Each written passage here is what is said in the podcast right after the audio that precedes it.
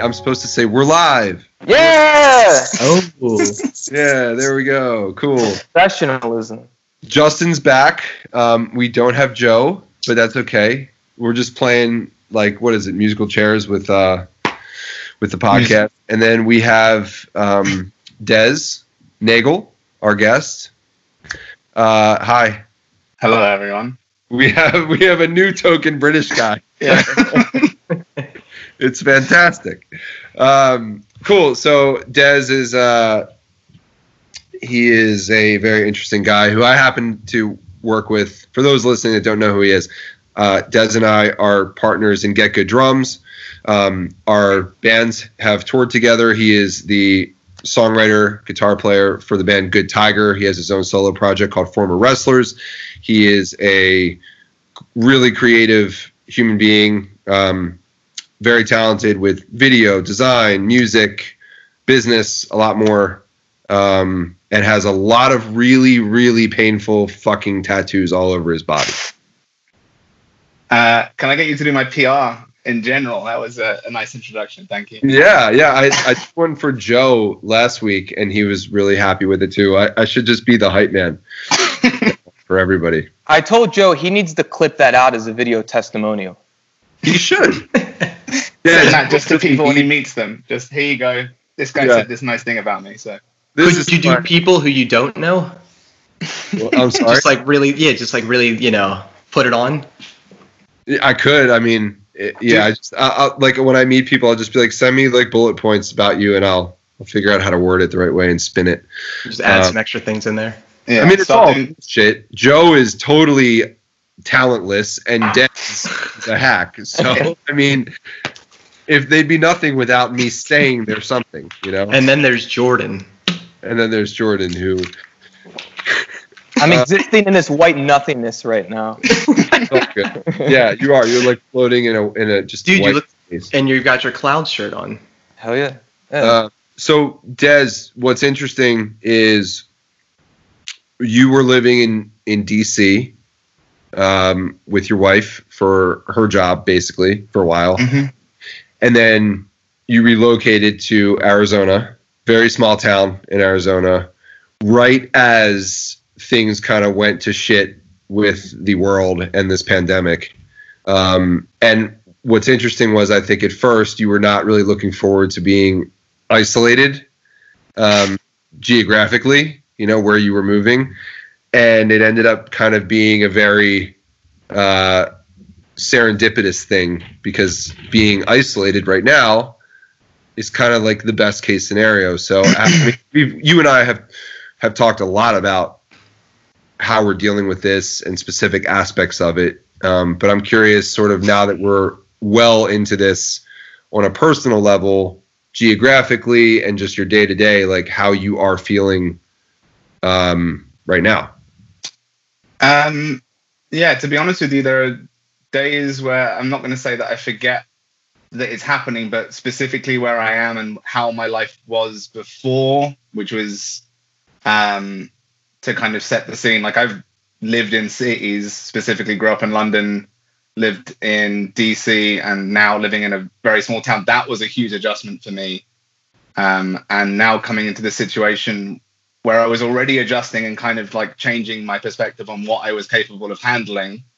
Um, my life really hasn't changed that much uh, in in terms of like from February, where I think we were on the cusp of like maybe being aware of what was going on on a larger kind of level. Like I think I know that I remember I first heard about this probably like either the very beginning of January or end of December, but always keeping it as this thing of like it's super far away. It's not going to affect us. It's just one of those headlines that you read in the news and will disappear and you'll never hear about it again. Um, and then yeah, coming back to to my new home after like a, a holiday at the very beginning of um, of 2020, and just being like, well, my life is going to be in isolation, and then I've kind of moved into it, and as I say, genuinely, other than like going through a brief kind of moment every morning where I'm like, my my nasal passages are, are blocked and I'm, I have a sore throat and I'm dying. Uh, other than that kind of brief freak out every morning, uh, life is pretty normal, to be honest with you. And I, I almost feel weird in saying that because if I put myself back into any of the other locations that I've ever lived in before, the idea of being in a big city without having the facilities of using that city, it's kind of a very odd thought.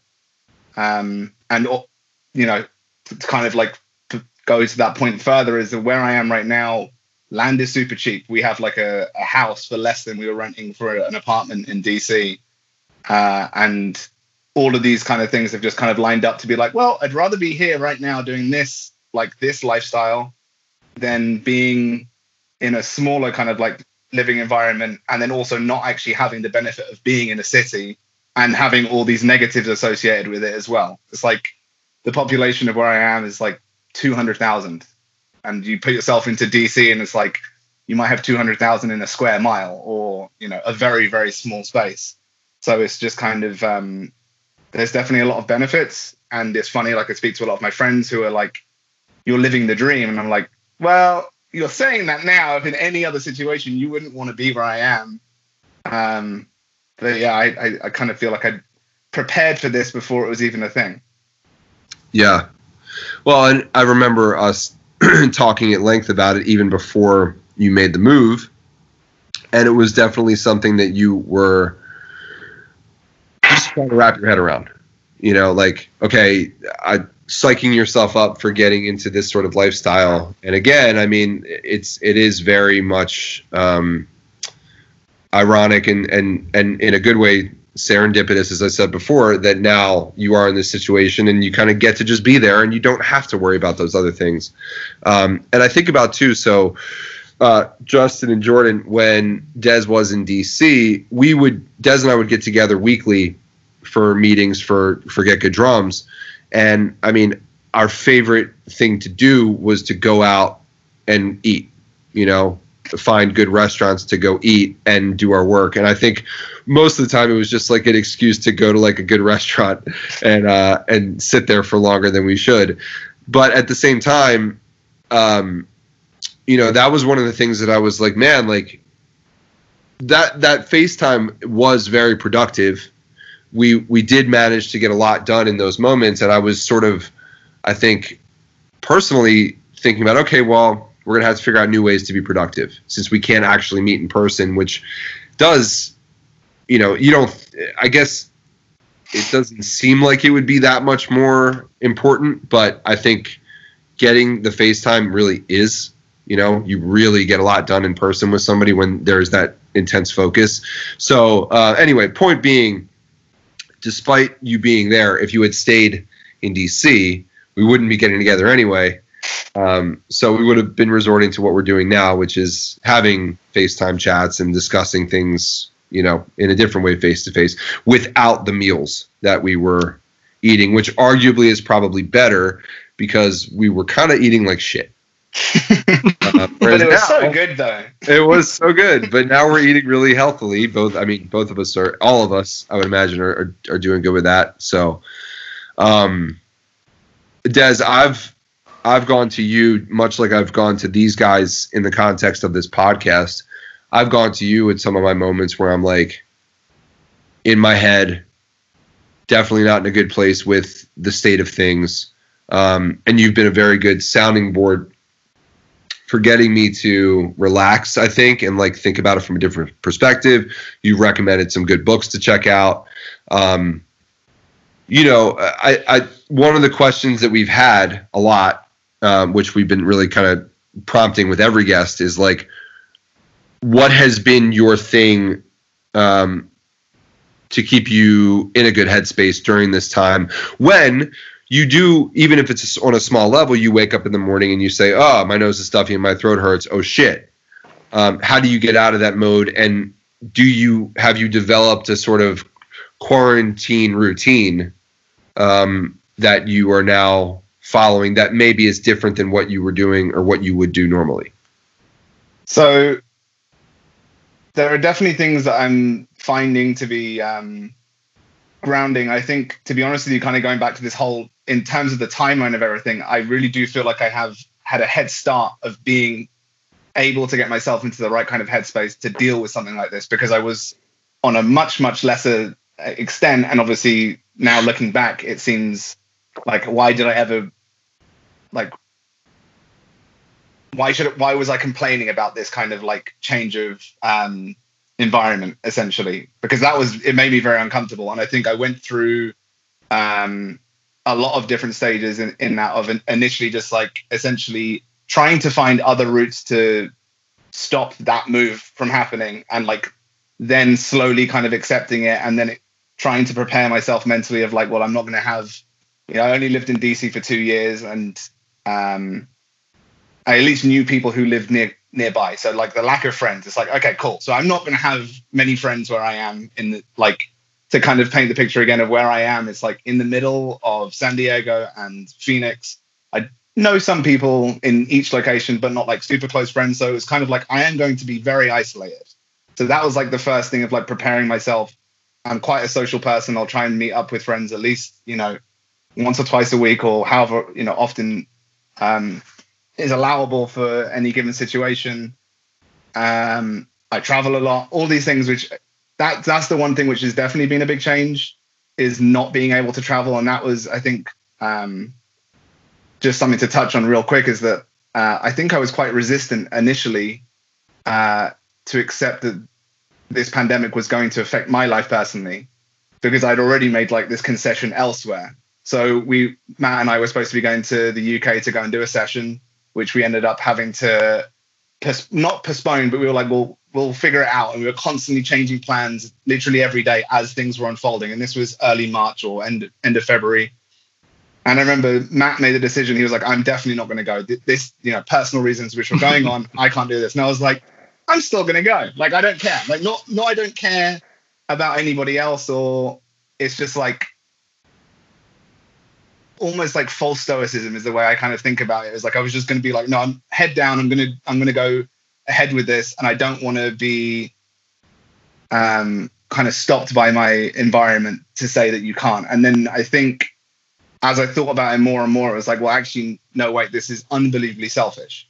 And it was, I never actually did anything selfish, but even thinking like, no, that I'm just going to go ahead and do this anyway, trying to like compartmentalize it and like, oh, I'm going to be fine on the flight and I'm just going to go to this house real quick and then I'm going to go into a studio. It's like, I'm not causing any harm. It's like, no, that's exactly the kind of thinking which is super negative for, um, for the essentially everyone else around you. Um, and I had it was it was not essential. Like it, if it was essential, then fine, but um, it definitely wasn't essential. So that I think at that point, that was when I started to kind of get into the headspace of like just I suppose more so acceptance of, of everything. Um, not just where I was living, but also the fact that I have little to no control over how I can really impact my life on a like choice basis of certain choices are being taken away from you and you can either be angry about that or have a level of acceptance and i think i got that pretty quickly um, and in all honesty the things that i'm grateful for right now are that I'm still able to work, which is ensuring that I can kind of keep some productivity and focus every day when I wake up. I know I have something to go and do, which is huge. Um, and then another one, which I wasn't really able to do in DC just because I didn't have the facilities to do so, was cooking. So now, like, I love food and I love coffee and love like that area of like my life was definitely diminished by moving to where I am by comparison. Like, there's not as many options. Um, so I kind of took it upon myself before, again, before all this happened, to say, well, I'm going to, you know, essentially figure out how I can still enjoy those things without necessarily having the usual kind of uh, crutches to lean on in that kind of way. So cooking has been a huge one, like making a big focus of like, I'm going to make a complicated meal. I'm not just going to rush this like process, but actually think about what ingredients are going to go into it. How can I improve on this next time? Like make it a an event rather than just like a necessity, which I think we've all been in when you're super busy. Food is a utility more than it is an enjoyment at times because you just need to do it rather than have to do it. Um, so yeah, really taking the time to kind of like enjoy that aspect of the day. And again, similarly, like because of the situation I was in, I'm probably talking to a lot of friends of mine who live all over the world more than I normally would because they're now put into situations which have stopped their day to day life. Having worked at home or worked freelance, I'm kind of used to this lifestyle. Um, and now, as I say, now it's more just a case of like, oh, now this person like wants to talk at 6:30 my time, but 6:30 in the morning my time, but it might be you know their afternoon in the UK or in Europe. So just having like the opportunity to talk to friends maybe more regularly than I was anticipating. Um, so in terms of it, like just an actual routine, it's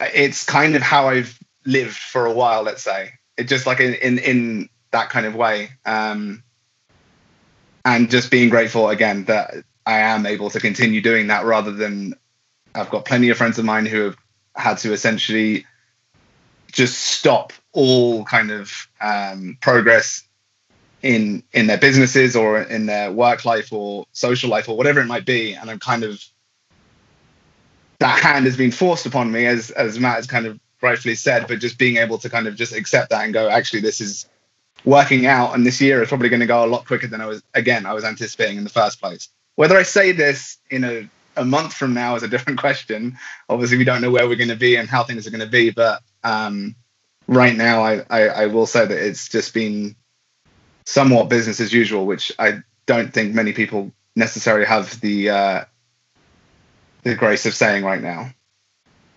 Yeah.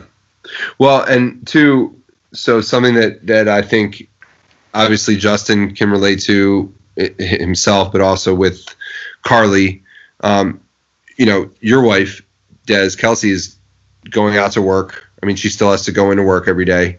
Um, you know, has yeah. that been a little bit different? I mean, because you're dealing with other factors now that uh, maybe maybe that is the big difference. It's like you you still were going to be where you are, you still were going to be isolated to some degree, but Kels going to work wasn't really a big deal. It's like oh, see you later, come home. Now there's another factor, um, and I'm curious, like Justin, if you can relate to that too. I mean, from that standpoint, but like, has that been a thing? Definitely, yeah. That that's for just to like that's the one time where I maybe had like a moment of almost looking looking at her and being like, "Do you have to go to work?" Because again, where we are is not really hit that hard just yet, and maybe it will be. But I think there's like currently 24 cases, which is nothing by comparison to a lot of the US or the rest of the world. Um, and I again selfishly was like, can you just not do this? Because and it's like, well, actually, me going to work is helping other people to do that. And I'm like, yeah, but then that I'm in this bubble. I'd like to stay in this bubble, but I think I like, in all honesty, it was like a day or two of just being able to kind of just again take a step back uh, and and reflect on that, which I don't think with all of these things, and I think we're going to kind of talk about the kind of processes that we go through understanding and digesting these subjects but it's not a bad thing to kind of revert back as long as you're aware of it when you're doing yeah i think to, to answer the question as well it's um i mean it's actually it's a it's a it's a very strange catch 22 i guess because it, you know for me most of what i feel is that it's it's it's really nice to be able to have something to focus on and every day when you get up you know to Des's point of um, getting up and having a focus. And and you know even like on the weekends me just being here when i'm trying you know because the where i am is a bit newer still when i'm when i'm trying to think of like oh i'm going to go work out or do something else i still kind of fall back on this habit now of like oh but like every morning i wake up and i do this thing at least five days a week. I want to go check in and make sure everyone's good you know just check on my people. And um you know i think for both of us it's actually uh it's been you know a bit of a, a healthy moment just to have that uh, breakup of the day instead of maybe the monotony of, of you know people being home and trying to figure out what can they do to keep themselves occupied and busy and uh, maybe you know creating some kind of distance from media and all these other inputs. Um, you know it's it's kind of nice to be able to shut all of that out and just you know almost in like the the stoic kind of moment, just put your head down and you go do what you know you have to go do and, and what you want to go do, you know, go help people. So, yeah, although there's that, um, maybe that heightened sense that you, that would never come with it, right? If, if, you know, someone's, your loved one's leaving to go do something essential, uh, before you feel like, oh, that's just no big deal. It's just what the person does. And it's kind of just, uh, you know business as usual well yeah now there's a lot more safety precaution that goes into these things and a lot more washing of your hands and you know carry the purell in your pocket and you just do everything you can to to keep it going and and try to stay healthy and you know that's kind of the end of it which is Yeah. you know I- i think it's uh it's in, it's important to just keep that perspective but but just to be able to keep moving forward because you can't sit there and uh, work yourself up over every uh, little nuance that comes up uh, you know it's just it's it's not in our best interest and it's it's not in our you know in our uh, it- it's better to have that control to just do what you need to do and and then you just move on Well, uh, speaking of control, you know that is something that, um, for me, for a lot of us, it's like that's the thing that helps us feel safe is that we can control ourselves. I can control washing my hands and keeping myself in a bubble in, in certain aspects and just being very, very careful.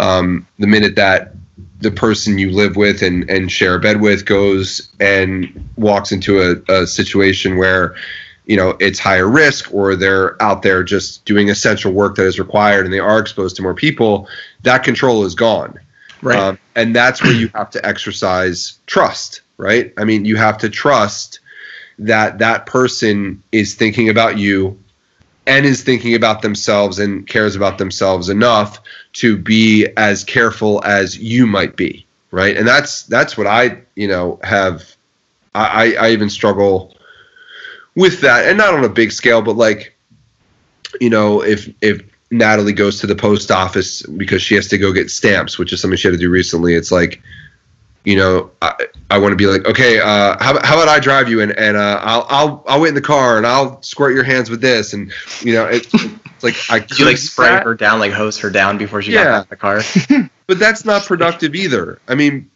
you have to you have to have trust in in that person that they're not gonna just be frivolous or irresponsible and that they will take care of themselves just like you would take care of yourself. You know like that is the the the, the big thing that i've i shouldn't say the big thing but it's something that i've had to really think about. It's like okay take a step back. Is this person a moron? Are they going to be dumb about this? No. Relax you know because there is going to be a time when she goes back to work and I don't have to go to work anywhere, right? Like I don't I work from home and unless I'm going on tour, I don't really have anywhere that I have to go. I can do everything in my own little box, in my own little place. So I'm going to have to really exercise that at some point and I definitely don't want to spend any time unnecessary time worrying about shit that is out of my control when I should just trust the people that I'm with. So all of that is to say or to ask the question, I mean, have you um, have either of you guys had like um, literal conversations where it's like here's the things that I expect you to do or like how are you going to protect yourself or is it just kind of like understood? I think I've joked around with it more so than more so than anything, and that's kind of like Your way. yeah, my way of communicating things, which are like, hey, I'm slightly, you know, uh, paranoid about this or anxious about this. Hey, I'm gonna joke about it to, so I can say it out loud. So I can always be like, revert back to like this point. I said it out loud. You heard me. It wasn't a joke. It was actually very serious. Like whatever, as in just being able to say it. But like every time Kelsey would come back home, I'd be like, wash your hands before I even say hello. And it's like the re- repetition of it is kind of like it's not funny. It's funny to me. I'll laugh about it, but it's just not funny to her. But it's also kind of just like, like I suppose almost like a nervous tick. Uh, it's a it's neurotic also- thing. Yeah, but it's also to remind myself because I'll find myself like coming in from like, uh, like buying groceries once a week or whatever, and then putting like the bags down, and start to about to start like taking everything out of the bag and just put it onto wherever, and like stop, just stop everything, and have to like remind myself to to make sure that you're you're not just like missing out on one particular area, like you're being super careful over overly careful in lots of other ways and then just kind of being like, oh, actually, I'm just going to do this anyway. So, for example, we stopped going to the dog park because people were like petting our dog, and I don't want to go up to someone and be like, stop touching my dog. It's like, well, why are you bringing him? Why are you bringing your dog into a public space to allow that to happen? It's like, well, just remove yourself from the situation rather than trying to control uncontrollable elements. Um, but again, it's like it's frustrating, but you can only do you have to kind of take the precautions that you want to. What are the chances that someone touches my dog and my dog gets me sick? It's like I don't know, but it just still makes me uncomfortable. So Yeah.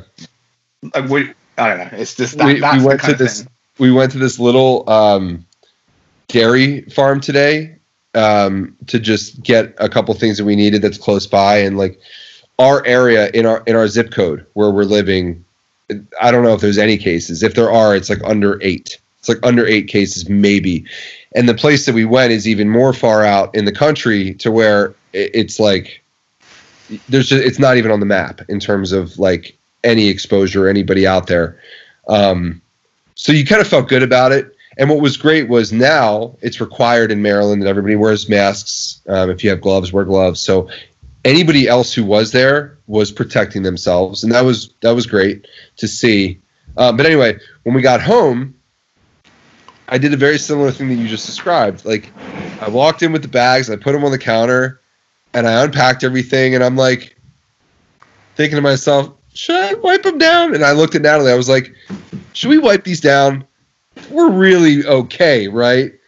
And we both looked at each other and we were like, yeah, but you know what? Let's just do it as a practice that we need to stick to. And that way we don't have anything in the back of our minds, you know? Um, but it's just, it's just, it's so funny. It's like, it's so easy to convince yourself that, like, well, this is fine if I do this, but this isn't. So we really got to be careful here. When I don't know, it, it is a pretty even practice that you need, a discipline that you need to um, exercise, right? Yeah, yeah. Go ahead. Uh, Yeah. I was gonna say I, I'm what I'm hearing in a lot of you know the the stories, and I think it's it's that that tricky line that we have to keep dancing with and figure out. Obviously, there's things we can do uh, definitively to control um, our exposure, uh, and then when you start interacting with other people, we introduce this element of trust, trusting that they're doing the things they can control.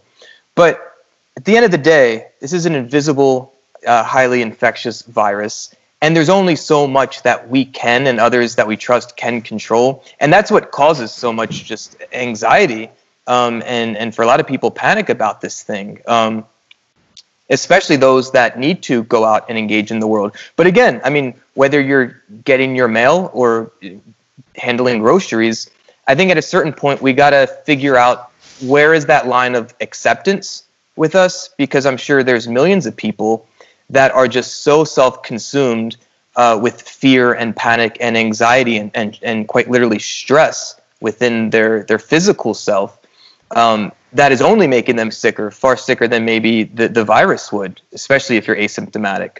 So I, I think it, that's just one of the things that I've been hyper aware of is because I've also had it too, where uh, the first few days, two weeks ago, it was really nice outside. I spent a lot of time outside, and then my throat started getting dry, and I developed like a cough, and that was probably allergies. At the same time, uh, you know, my dad was having some health issues. That created a ton of anxiety, and my chest was super, super tight. So I have a dry cough, and my chest is tight, and obviously, it's easy to think, well, I got the fucking virus even though I wasn't really putting myself in situations where it would be that likely. So, at a certain point, I, I think dancing with acceptance uh, for the sake of our own mental health and well-being, um, it's tough. It's it's really tough. But for me, I think it's something to be aware of because a lot of ourselves, you know, a lot of us are um, potentially harming ourselves by uh, by being hyper focused on on it because at the end of the day we can only control so much Yeah. Yeah. What about you, Justin? Like with Carly, when she like, have you guys talked about protocol and like how you're both going to protect yourselves in this situation? I think uh, I think for the most part, from the guidelines that are out there, from like the CDC and WHO, mostly the CDC, I believe, but uh, in just thinking about those of, of you know your best defense is is your due diligence. You know, wash your hands. Uh, whatever you do, you know, like when I go when I if, if I go into work, you know, I'm spraying everything with Clorox, wiping everything down. I wipe handles. You know, I mean, it's like you just do everything in uh, your best interest to to protect yourself and others. And there's that there has to be an inherent sense of trust or you go through life just with this uncertainty and uh, that can then err on an obsession that becomes so compulsively unhealthy that it that it starts to affect you to Jordan's point more than uh, you know it does more harm than good the worry you know? So it's it's you know I think it's the same thing when when the package comes of the dog food amazon drops it off. I'm like i'm out there with gloves and it might seem ridiculous in the normal world but in the current state of what we're dealing with i don't think we can really judge anyone for anything they're currently doing. You know if you decide that the thing that's right for you and for your peace of mind is I'm going to wash my hands. I'm going to put gloves on. I'm going to go out with a utensil. I'm going to cut it open. I'm going to place it inside out of the package, like where the contents or the inside is. It's been wrapped up for months, dog food as an example. I'm going to get it in the house and then uh, I'm going to go ahead and, you know, deglove. I'm going to wash my hands. I'm going to make sure that I wash the utensil that I use. I mean, like whatever it whatever it becomes for you right now, as long as everyone is is uh, you know doing the best you know, and we're trusting that that everyone around us, you know, no matter what who who it is, is doing their best, and we all should be as a society, as a nation, you know, as a I mean, everyone in the whole world should be doing this. You know, your due diligence. Make sure that you're doing everything you can to protect yourself and anyone who may come in contact with. And that's the same thing for the mailman or the people delivering. If you're ordering food or if you're ordering supplies or like whatever you need, you know, I think they're just uh, you know, in, for me, I just try to just think that everyone is is trying their best to do their best, you know, and that and and I have peace of mind with that, and I'm and I'm cool with it. And as long as then I wash my hands afterwards, and you know, yeah, look, if we if we buy like cans of something, we put them in the sink and we rinse them off. You know, just trying trying our best that if there is any kind of potential exposure to anything, like if you, you know, then you just try your best to take care of it. But yeah. You know blurring that line and just making sure that that you're not obsessing over this stuff where then it becomes uh, this like anxiety uh, producing thing. It's just it's just not it's not it's not worth it. It's not in our best interest. And then it manifests as the same thing that we're thinking you know the actual virus would do to us. Oh it's all in here now. And you go you know what's this for? You know and I, I think you know with your loved ones hopefully people have really good relationships where there is already that that really really good uh, healthy you know sense of trust. And if not i mean that that's a whole other issue right, right. so yeah. Um, yeah. there's a couple of things i just want to touch upon real quick. Um, i think that number one washing cans and doing all the things that you mentioned are probably things that we should do regardless because things right. are covered in rat piss and warehouses are disgusting and like i'm just saying like there are so many bits of hygiene which we probably should practice just normally, regardless of a pandemic. And then the other thing I just wanted to talk about briefly is like Matt, you mentioned that um, your zip code or like area doesn't have any cases currently, and everyone was wearing masks, for example. The the one thing I would say is that both of those things are almost like good luck charms to some extent. And the reason I say that is because uh, I think the US has currently done 3 million tests, which is representative of 1% of the population. And masks, I think, have shown that even like actual medical grade ones, um, only specific ones are actually going to really. The main thing is you're not going to cough into someone else. It's not about what you might be breathing in, it's more about you containing yourself. I just think there's an element here which is there is so much uh, misinformation, lack of information, and all these other areas that it's just like we are potentially getting very stressed about nothing in the in not to say that this virus isn't serious it's more about just how you're exposing yourself and the steps that you're doing to go and like try and fix them. There is just i think overall do those things anyway. Do them because they're, they're they're positive in terms of trying to be hygienic and it's only going to help. But a larger thing is there just needs to be a level of acceptance of i can only control so much. Um, and if you don't want to accept that, then be a hermit and you know go and do the full like live in the middle of nowhere and don't interact with anyone because however much you trust someone else, everyone makes mistakes and you know sometimes you'll forget to to do something not because you purposely meant to do that, but just because we're human and that's just what happens. Mm-hmm. Um, so I just I really do think there there needs to be like for, at least for myself it's just something just like almost an element of I either may have had this already or I'm more than likely going to get it.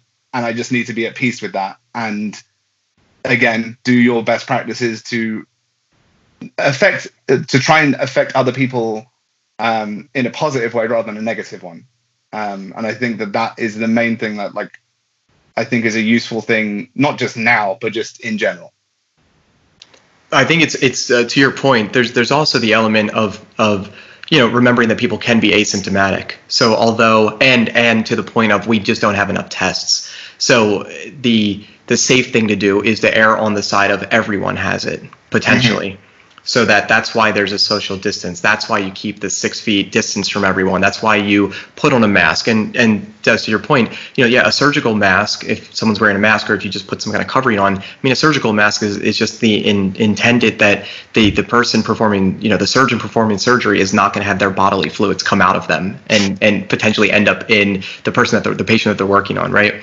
um, difference with like these N95s and these other masks that actually have a little bit more of a protective barrier. Um, you know, but they're in such short supply that people are typically, you know, mostly just putting some kind of bandana or some kind of wrap over themselves. So, you know, again, even even if we we think that like the the numbers, the numbers are just so hard to go off of right now because the data is just not there to yeah. actually say that it's sound. So we can't really make these great conclusions. It's like almost any uh, typical study that's out there. We just err on the side of, you know, more research needs to be done. And we really do just need better research and better numbers before we can start to make these things like where where, you know, I'm seeing I'm seeing in Maryland in D in, in Annapolis, you know, kind of closer to, to DC. Um, that people are trying to like rally and do this like we're we're breaking out. We're going to go march. We're going to go drive our cars. We're going to like take the streets back. And it's like you're the, to the to the conversation to the point of the conversation we're having here of of everyone trying to do their best to take care of everyone you know themselves and everyone else like that is just uh, it is just so backwards. Mm-hmm. you know thinking we're going to just reopen the country without testing more people and and you know so that we just don't have uh you know as in trying to flatten that curve it's just going to potentially just keep spiking well when i see things too like in florida they're they're opening up certain beaches i literally thought that was like onion articles you know, and they're not. It's real, and it, it just makes no sense to me. Um, and even even the the sort of preemptive plans that are laid out right now for reopening the economy in certain aspects of of you know, or, or just certain states or all states.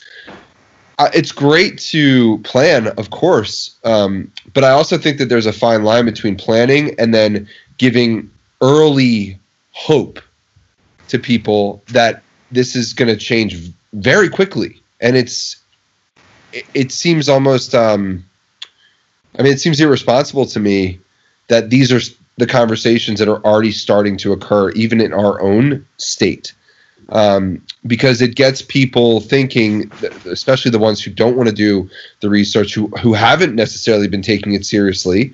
Um, it's just like, oh yeah, see, told you, told you, we're everything's fine now. We're here we go. Mm-hmm. We're going back, and and I'm going to start doing that right now because if we're going to do it soon, fuck it. And again, to your point, Justin, we're just going to see another spike, and uh, that's I mean that's to be expected. Potentially. Uh, I so so a, a friend of mine. Um, he's been doing like if not daily every other day or so he's been doing these uh, really just heartfelt but also kind of funny videos just like tagging his friends on Facebook. It's not public. It's just like a friend of mine.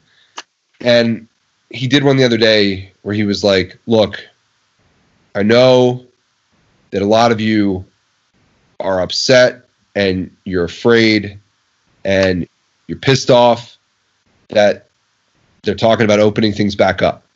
You know, he's like, I don't want to have to go out there with it being unsafe, but I got to get back out there for work and I got to do stuff. And, you know, it's, it, it's at some point it is going to be essential for me. So I'm ready to face what I have to face to do that responsibly. But his whole point was that being said, if they open things up and you don't feel comfortable, don't go out. Continue to stay home. If you need to stay home because you're afraid, his whole point was like, I support you. I don't judge you. I'm here for you. Whenever you're ready to go to the movies together, I'll go to the movies with you. When you want to go shopping, I'll go with you the first time if you're scared. I'll hold your hand through it. I'll get you through it. But take your own time. Just because the governor says or whoever says now it's time to get back out there doesn't mean automatically you have to go do it. If you don't feel ready, that's okay. And don't beat yourself up about feeling that way. And I thought that that was a really good message for people to hear. It was a nice reminder. It's like don't get caught up in this wave of of like of fear about reopening anything right now. Just take a step back and be like, okay, well, sure, that's going to happen. Check in with yourself first and see how you feel about it. And if you're ready, and if you are, great. If you're not, no one's going to judge it. You know, I, I just, I don't know. I like the way he said it too. He's a funny guy. So, and just because everyone's doing it doesn't mean that you have to do it as well. You know, yeah. you can go you can go very much at your own pace. I, I think it's just uh, it's just you know letting the experts and i know that people have often alluded to that that idea of it's not just going to be a light switch where you just flick the light switch and everything's back on. It would be a, a rolling out of slowly integrating things back to the way that they once were. And and and hopefully des to your point we we will then have illuminated the idea of like hey washing your hands after you get the mail or the the stuff that the the person dropped off from fedex or you know the the post mm-hmm. office. You know it, it is important to do that because you don't know what they were doing before when they were touching all these things but yeah again yeah no it, it's it's very important that people do go at their own pace and and hopefully our leaders are leading with empathy and courage in these moments and uh, understanding that opening preemptively could be disastrous uh, but at some point of course we will get to that point where you know something's going to have to give and they will start to open some things back up. And then you just take you know then you just take it uh, whatever you feel is in your best interest that's how you should approach it. There's an element there um, i think there's going to be a very large cultural shift and i don't want to predict that in any kind of way because i feel that um, predicting too much and trying to like over analyze some of these situations when again we don't have enough information is ca- like essentially counterproductive. But i do think like for example potentially until the end of the year we may see people just um, wearing masks constantly. And which is something which i think when you would see a person wearing a mask it would usually make your head turn to be like why i wonder why that per- a person's doing that. And not necessarily knowing that for example in asian culture that it's again you doing that for the benefit of everyone else is like i'm going to keep this in essentially rather than just cough on everyone and you know get everyone else sick. It's not about um, you getting infected it's about infecting others. Um, and i think that for example we're going to see a shift in that way. And i don't know how there is definitely going to be a group of people who are just going to sprint out that door and go to you know a restaurant or a show or whatever it is. And great because i think there is an element that we kind of need to let people make their own decisions. At, at, the end of the day, is like we can collectively try and make um, what makes us feel comfortable, but again, that might not make someone else feel comfortable, and uh, trying to impose our own. I, I think it's basically what you're saying, Matt. Is like trying to impose what you believe someone else should do is useless because again, you're out of. Sorry. Uh, oh, you're good. Someone tried to call me. Um, oh, nice. Uh, you're yeah, like you're you're you're then at that point trying to like um, do something which is essentially impossible. And I think there are three steps which um, a psychologist called Irvin Yalom talks about quite a lot, which um, it's try to communicate a, a change in a situation, accept the situation, or leave the situation. Um, and I think that you can basically apply that to any given relationship or um, particular kind of like instance you find yourself in. Is that you can you can you know communicate to someone else. I think this is how something should be. If they say no, then you can either accept that and move on, or you can leave that kind of situation and remove yourself from it so you don't have to continue in that way. Yeah, Des, first, I'm deeply offended you didn't answer my call a minute ago. uh, but I, I, think what makes this u- uniquely difficult is that, look, sure, if someone feels like it's it's their their freedoms are being taken away by being told to self quarantine right now, uh, to being told that their the way they you know make a living is not deemed essential. I understand being pissed off. I understand, you know, this this internal, you know, drive to want to do something about it. And yeah, it's helpful for us to be able to accept the decisions, the behaviors, the the worldviews of other people.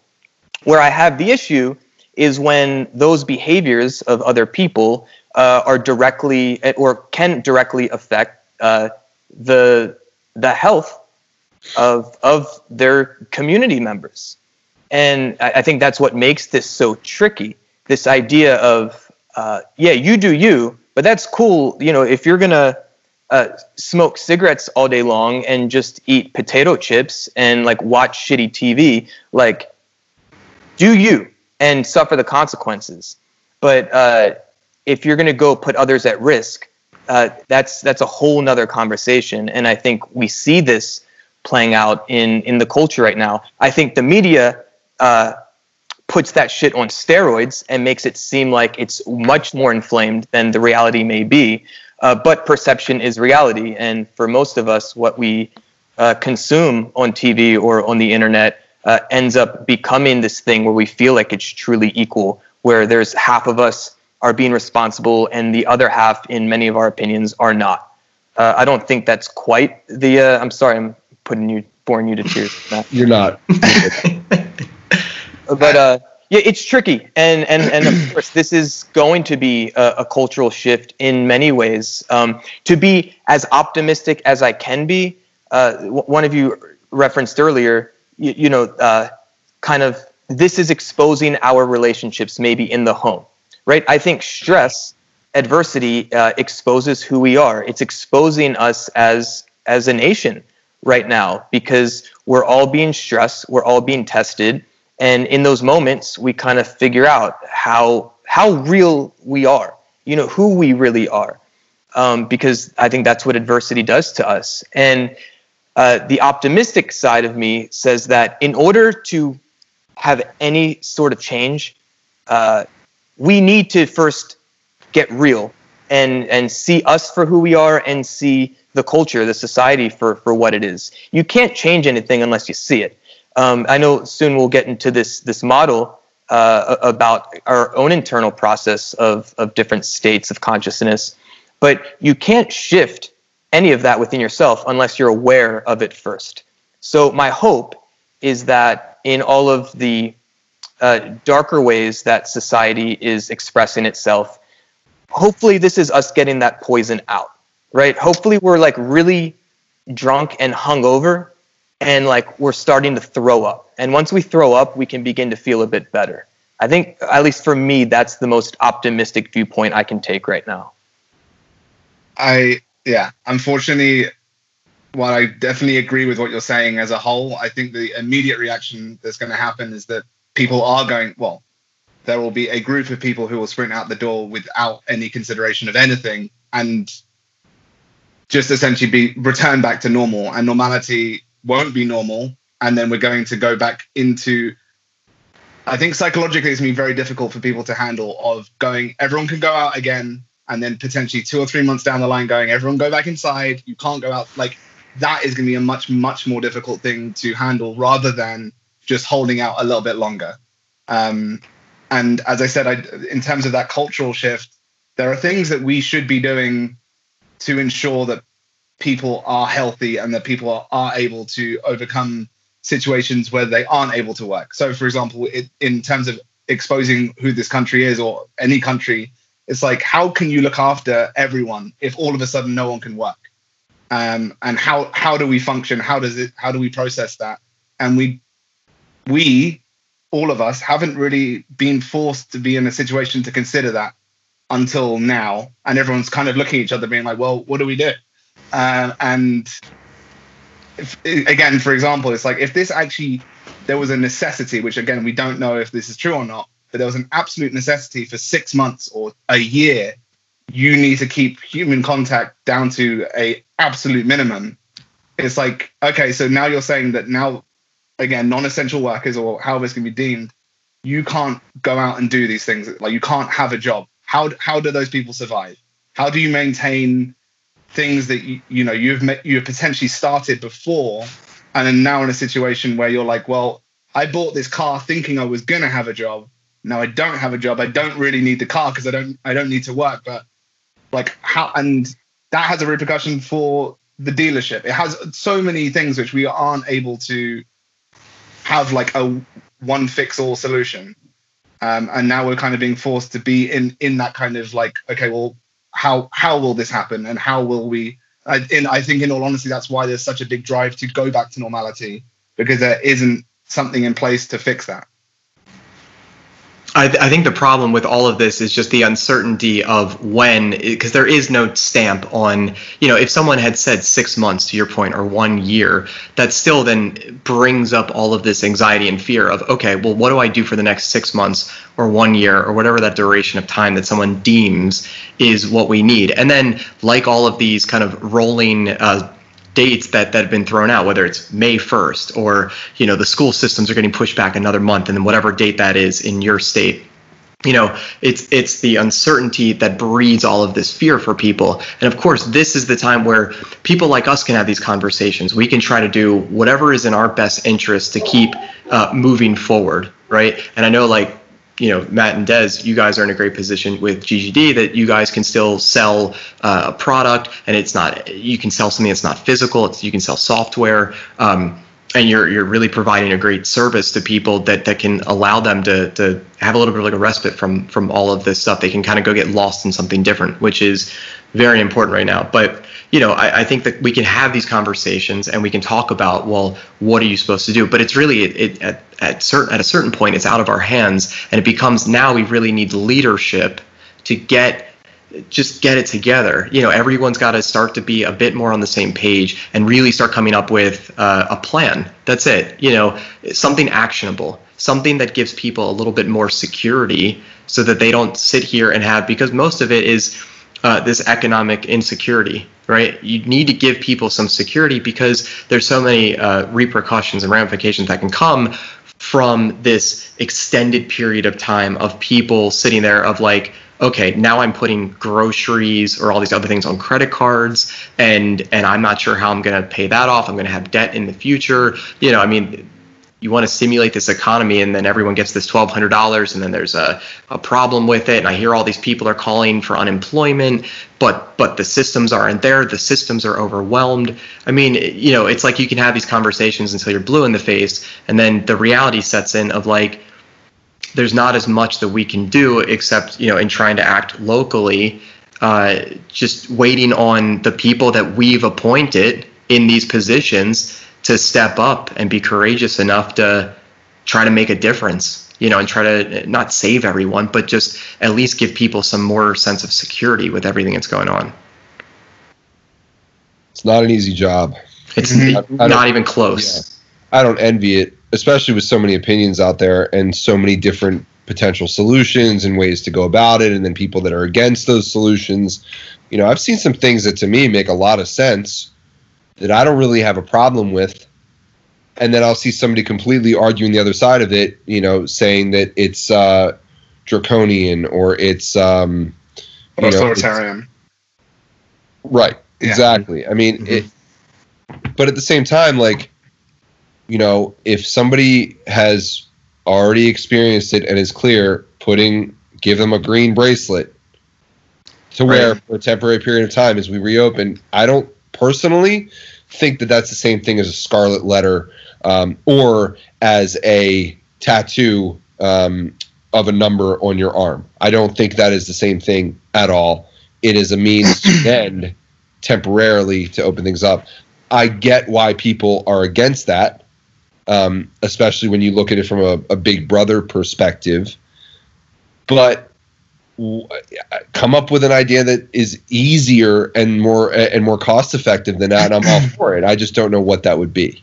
We're seeing that model in places like China, and then others are adopting that same model where, like, your QR code on your phone, they can scan it, they can see that you're either green, yellow, or red. I believe is is the way that they denote it, and uh, they they can text you if you've been potentially in close proximity or in contact with someone who now has tested positive and lights up red, you know, and I, and I, heard someone make the argument that, uh, you know, in, in if, if history kind of serves that once you kind of relinquish and give that kind of control, they tend to the government and other officials tend to not give it back, right? They're tracking Um, you anyway, though, and they have been for a Yeah, Sure, time. sure. So sure and and, and I, I think that you can even dwindle this down to, to you know even smaller counties or, or smaller subsects of of the country and other countries um, can operate almost in like their own kind of sovereign state. And you if you can get enough testing for everyone then you just come up with some kind of protocol that you know someone is is positive has been exposed or negative you know i mean and and of course these are all uh, great ideas as long as we have what we need which is as long as we have enough testing to test everyone. Yeah, and comes- without and without that Yeah. and it becomes still a, uh, a a capitalistic thing where we're we're offering this up to these private uh, companies and no one's coming forth with the with the capital to actually fund it then we're still up shit's creek. So I think, um, like, I don't know how much you guys have paid much attention to how the UK has been dealing with this, but it's interesting because the fundamental issue with all of this is the idea of freedom and those freedoms being taken away from you. And I remember seeing like the first like prime minister um, talk on COVID. It was it was essentially just kind of like the language that he used was basically implying we're not going to tell you what to do you should do this but it's up to you that was kind of like the initial kind of thing and then people didn't really listen to that or let's say a group of people didn't really listen to that and they they kind of went one step further but didn't ever go to the point of saying you have to stay inside whereas countries who are probably dealing with this better than anyone else are authoritarian like um, regimes or political establishments or whatever. And it's like, well, yeah, there are these benefits to that uh, in in these situations to have someone just be able to step in and go, I'm telling you what to do, and if you don't do it, we'll kill you anyway. That's kind of like, you know, or put you in prison, which apparently I think it's like the Philippines has an overrun uh, prison system right now because they're just arresting people who go outside. So, um, do you want that world? And it's and and this is the kind of thing which is for if there was a benevolent dictator, then it could be great. But that's never existed, and we've never kind of like come across that situation. So I think the US has the same kind of issue is that if someone just came in and said, which is why things like the Florida beaches opening or Michigan or um, these other states kind of like protesting, it's like you're taking away my freedom rather than going, you're actually telling me something because I don't have the um, I'm not in a position to decide for myself, essentially. And again, kind of goes back to all of this stuff is you kind of in in the positions that we're in, which we're not making decisions for other people, you can only control what you can control.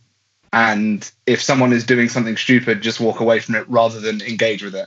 Because most of the time you're just going to be arguing with someone who doesn't want to hear what you want to say. Um, Yeah, I had a friend of mine who is going to work. Be like, yeah, stop by today. no, I'm good actually. Why not? Because it's probably the safer thing to do not to. That's stupid.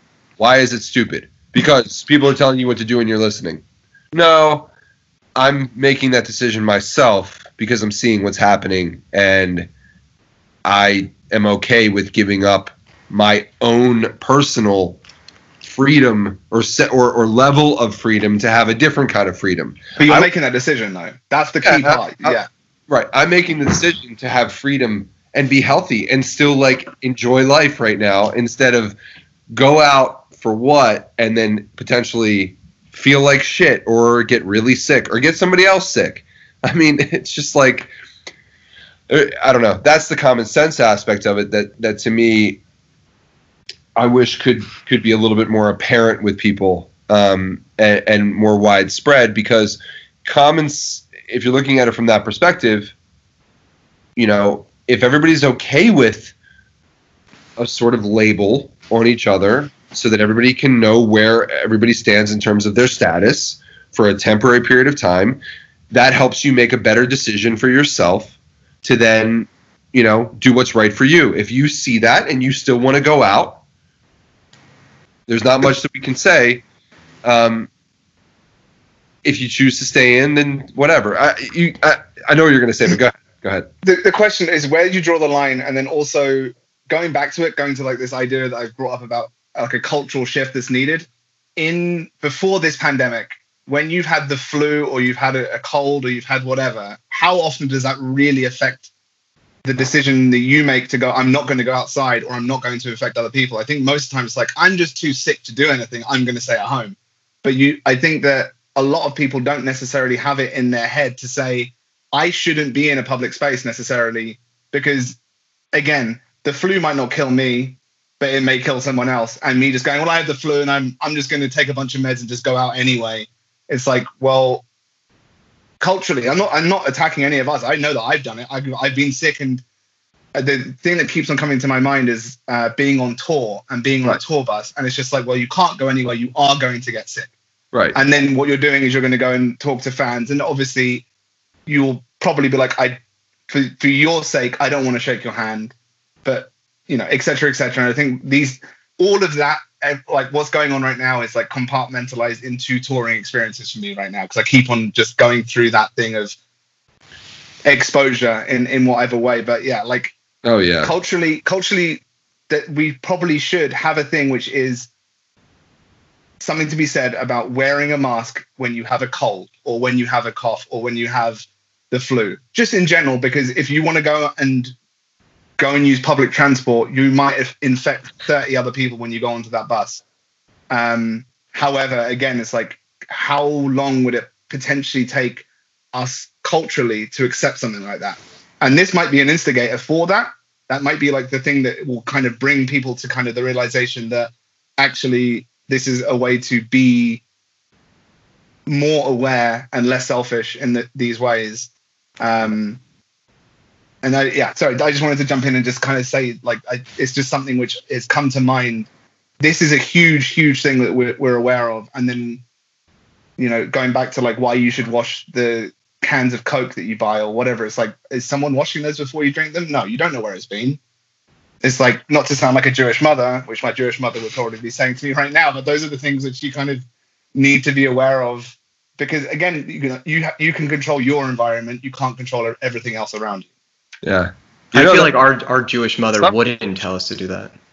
Yeah, I think the irony is is that a lot of people our age are now like telling our our Jewish mothers, uh, like, "Yo, this is kind of important right now. Pay attention." Yeah, we're yeah. more neurotic than they are. It's become that. They taught us well to be that neurotic. Right. yeah.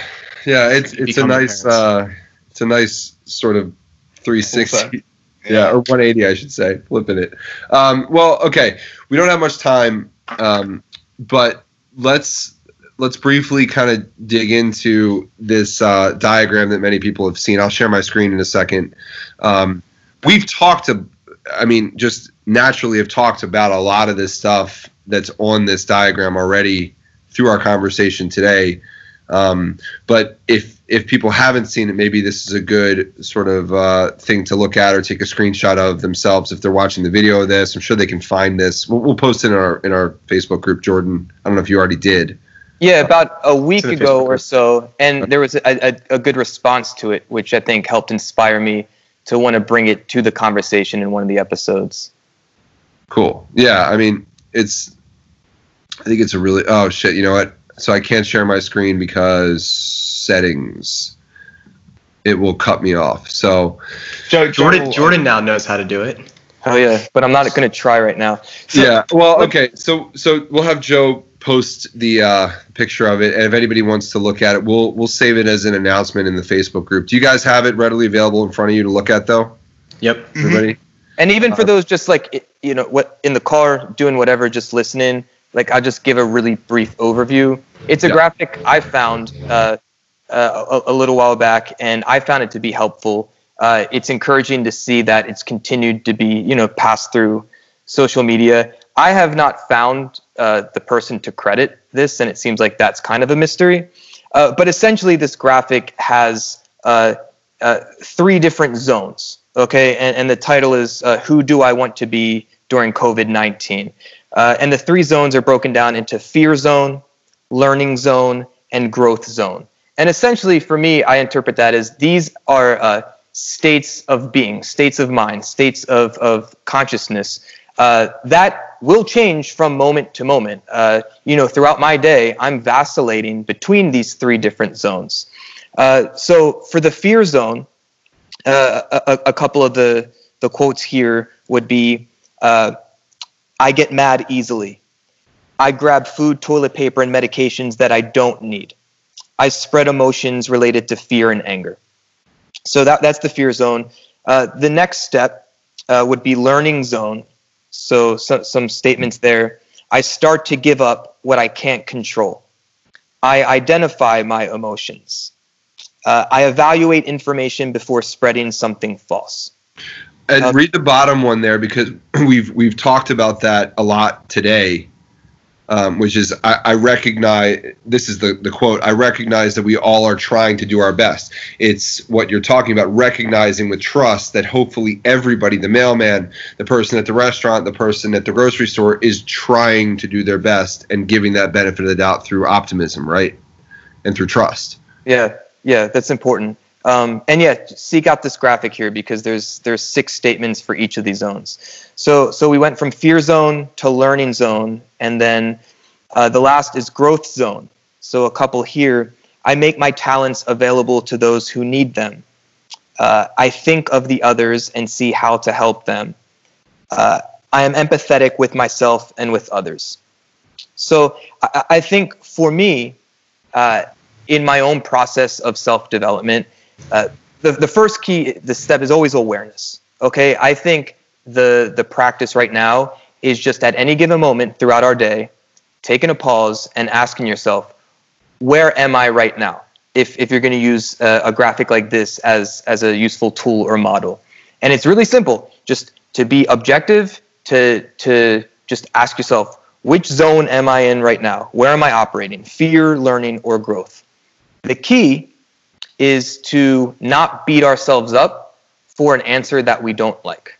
Okay, uh, self love uh, is is the whole game in in, in self development. So, I, I think one of the reasons why it's so helpful to do an exercise like this is because the gift of self awareness gives us the gift of choice in how we want to operate. So, if I'm noticing that 80% of my day or 80% of the times I check in with myself I'm operating from that fear zone. Well, that's really good information uh, that may help me consider uh, what do what work do I need to do uh, to start shifting to either the learning or the growth zones. If you do this shit like every day, uh, those days turn into weeks, weeks turn into months, and so on. Eventually, we can uh, fundamentally shift which one of these zones are going to be like our default setting okay?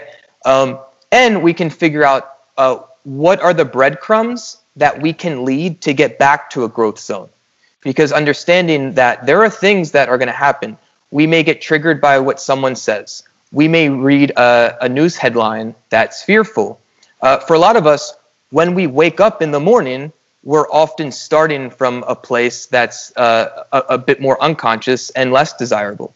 So, understanding that when I'm in that fear zone, if we start leaving breadcrumbs, a trail back to the growth zone, uh, the more we repeat that, uh, that then we're uh, we're playing that rhythm, we're playing that pattern, and and the rhythms and patterns that we continue to play out uh, end up being strengthened. This is how we change uh, the biochemistry of our brain. This is how we change our behaviors through habit formation. Um, so breadcrumbs uh, for me may be having a something written down uh, right next to bed. And maybe that's one of these statements from the growth zone. So immediately when you wake up, you read that statement and that can reorient you back to a growth zone. Uh, for some people, it may be a, a specific scent, so like a candle uh, or a specific song. These are breadcrumbs that just lead us back to reorienting to uh, a more desirable state.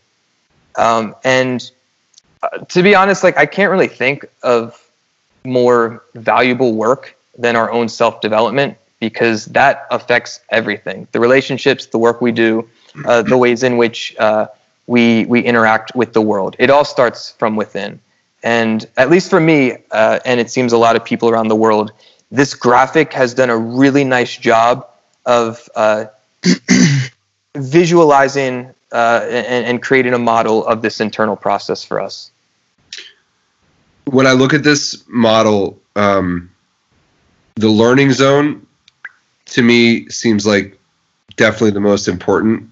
And again, that's just in my opinion. Um, but I, because it allows you to look back and allows you to look forward, right? Um, and when I look at it, it truly is about self awareness, which is the starting point of so much growth for any human being. Um, so if you are reading this, I guess the, the point I'm trying to make is um, start maybe with that zone, you know, um, and and I'll, I'll as an example, like take a second to say i'm going to identify my emotions which is one of the the quotes or the statements in the learning zone.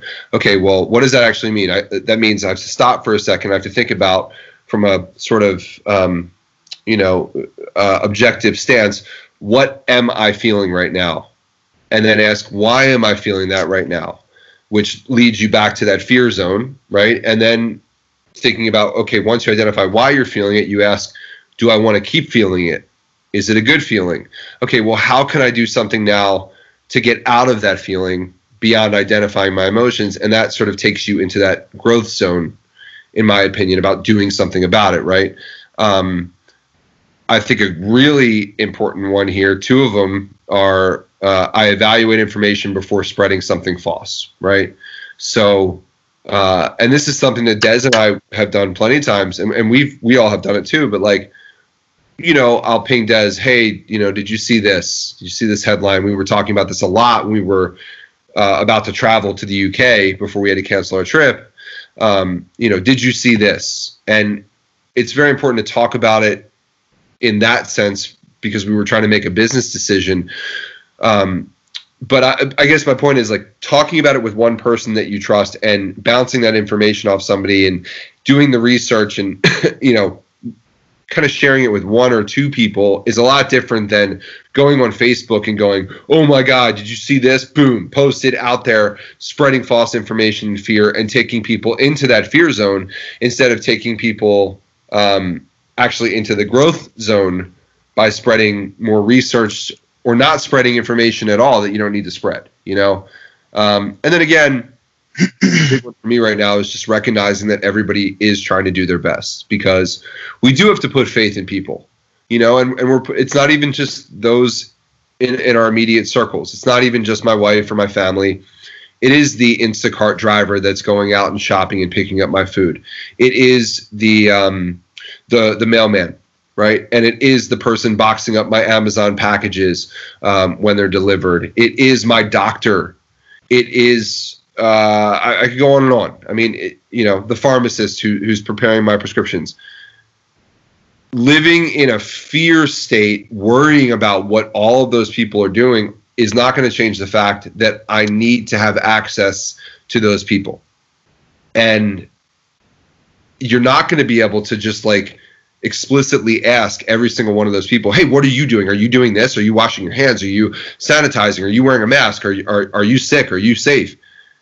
you kind of just have to have some sort of faith and then again make a decision then in the growth zone that you can control what you can control so when that package comes or that prescription comes or those groceries arrive you kind of have to say well i hope they did well but either way i'm going to take this extra step now to protect myself and my family so again, I, I, don't know. I think starting with the learning zone and asking yourself how that a- appeals to the fear that you've had, but then also how you can get creative with growing from that and doing something positive is a good uh, is a good way to look at this. So I, I don't know if you guys feel that way, but um, I, the, yeah, go ahead. I was going to say there's two things from my perspective, um, and I'm I'm kind of happy that there is like that COVID is a vehicle for this, but I almost feel that this diagram would be pretty usefully put out to people as who do I want to be, as just a, a question in general. Um, and then the other side of it, from my perspective, is um, I would almost prefer, if, uh, from a visualization point, that there was a gradient between these different areas rather than like stark differences between essentially like zone one, two, and three. That there is a constant meshing of these areas and that um, I think that what we need to ask ourselves most times like, am I actually self-aware? Like, am I aware of what I'm doing to myself, to other people, what I'm presenting to other people? And I know that I can say for myself, and I'm definitely not past this, is that I'm a lot of the time preoccupied with judging other people or telling people this is how you can do something else rather than actually uh, doing it um, in my own mental kind of like um, practices. And for me personally, I would say that I would almost prefer to be constantly in the learning zone and accepting that as that there is this thing which is a causation that is making me learn, and then there is a you know an output on the other side which is that growth. But constantly feeling like I am learning rather than going, cool, I've done it. I'm good now. I've grown. Like I, I I'm past this. It's like no, there is constant. Like you shouldn't be upset about the fact that uh, who you were or who you're going to be in a day's time to who you're going to be in in a year's time. Is it just is important to to realize this is a constant movement. And once you get to like i don't want to make it feel like you like there are tears but like just that that self-awareness will eventually get to a point which i know that for my personally like personally now i try my best and this doesn't always work is to not judge other people even if they're doing things which make me angry or I want to say something to them to say that you're affecting like essentially being the police of coming in and being like you realize that you're fucking with someone else's life right now by doing what you're doing is that to take a step back and almost be accept accepting in the fact that if you were that person molecule for molecule which is this concept is very much taken from Sam Harris's book Free Will you would do exactly the same thing that they're doing and that in that understanding and this that you should definitely read the book. It's only 100 pages, but there's a lot of really good information in there. But that specific kind of concept has definitely helped me being happier in general because I'm not constantly like angry at people in the world. And it, to that thing of recognizing that we are all trying to do our best has a different meaning. Someone trying their best for one person may mean that they're still doing things which are bad, essentially but you need to accept that that is the best they can do in this current situation. And the, again, concentrate on yourself rather than other people, which is definitely I know from my myself, I can say that that's been a huge thing over the last few years of like self development of actually focusing on on myself rather than going I can pinpoint all the issues with someone else. Um, yeah, that I I think is is a really useful thing to kind of have that um, to be aware of it is a huge thing because you may be doing this without necessarily being aware of it and realizing how you can actually progress just by understanding the process is a huge thing yeah well said i want to yeah, I was going to chime in real quick, but yeah, quick disclaimer. I can hear someone's cutting the grass out here, so if it gets too bad, I'll just mute the mic again. But uh, I just wanted to share quickly. You know, I was I was going to echo and uh, the same sentiments that you said. That I, I do think that the for anyone who ends up not seeing the graphic, it starts with a the, the blue blurb of uh, with this darker hue. That's who do I want to be during COVID nineteen? And of course, I think you could easily swap that out for who do I want to be, and then there are a couple things on here like I grab food, toilet paper, and medications that I don't need that you could then remove and you could turn this into your own, uh, you know, kind of uh, diagram to go off of and have your own practice with. But, you know, I, I do think the way that it, it, somewhat does blur the lines between uh, the the initial uh, focus and then the other three stages is that it, it does go in these different hues of blue going from a, a you know kind of a darker blue to then more of like an opaque clear blue at the end you know and I, and I do think it, it's very easy that you know you don't have to look at this uh, for anyone who's who's going to look at this and maybe try to practice from it and learn from it. Um, you know you, you can always blur the lines and kind of uh, weave between them and you can go in and out of you know checking in with the fear zone into the growth zone or back to the learning zone. You know it's not that you necessarily have to go a one two three step to take yourself from where am I currently assessing, and then okay, now I need to move on from this to the next one. I mean, it's you know, of course, the practice is your own, and and you know, we should always be going back and forth. To Matt's point, uh, you know, thinking maybe that the learning zone is the, the most important, and kind of staying in there. You know, of course, you could go from there right back to the fear zone and we know that how quickly everything changes uh, and if the the tracks are not set in the brain it's easy for us to then rewire you know if we don't have to, to jordan's points the crumbs to kind of help us get from from point to point, it's easy for us to end up uh, reverting back to some of these old practices or old habits. So, you know, just uh, for anyone who maybe doesn't see it, um, you know, I, I, think Jordan, I think you gave a, a, really good overview, and I think Matt, you illuminated some of the the other points on here uh, really well. But you know, any of the points that that were shared, you can obviously then make that your own practice, and uh, it doesn't have to be a thing that you just keep progressing forward. You can regress and then, you know, uh, learn a new skill set or, or a, a new way to, to kind of shift the frame and then keep moving forward. Yep. Agreed. Yeah.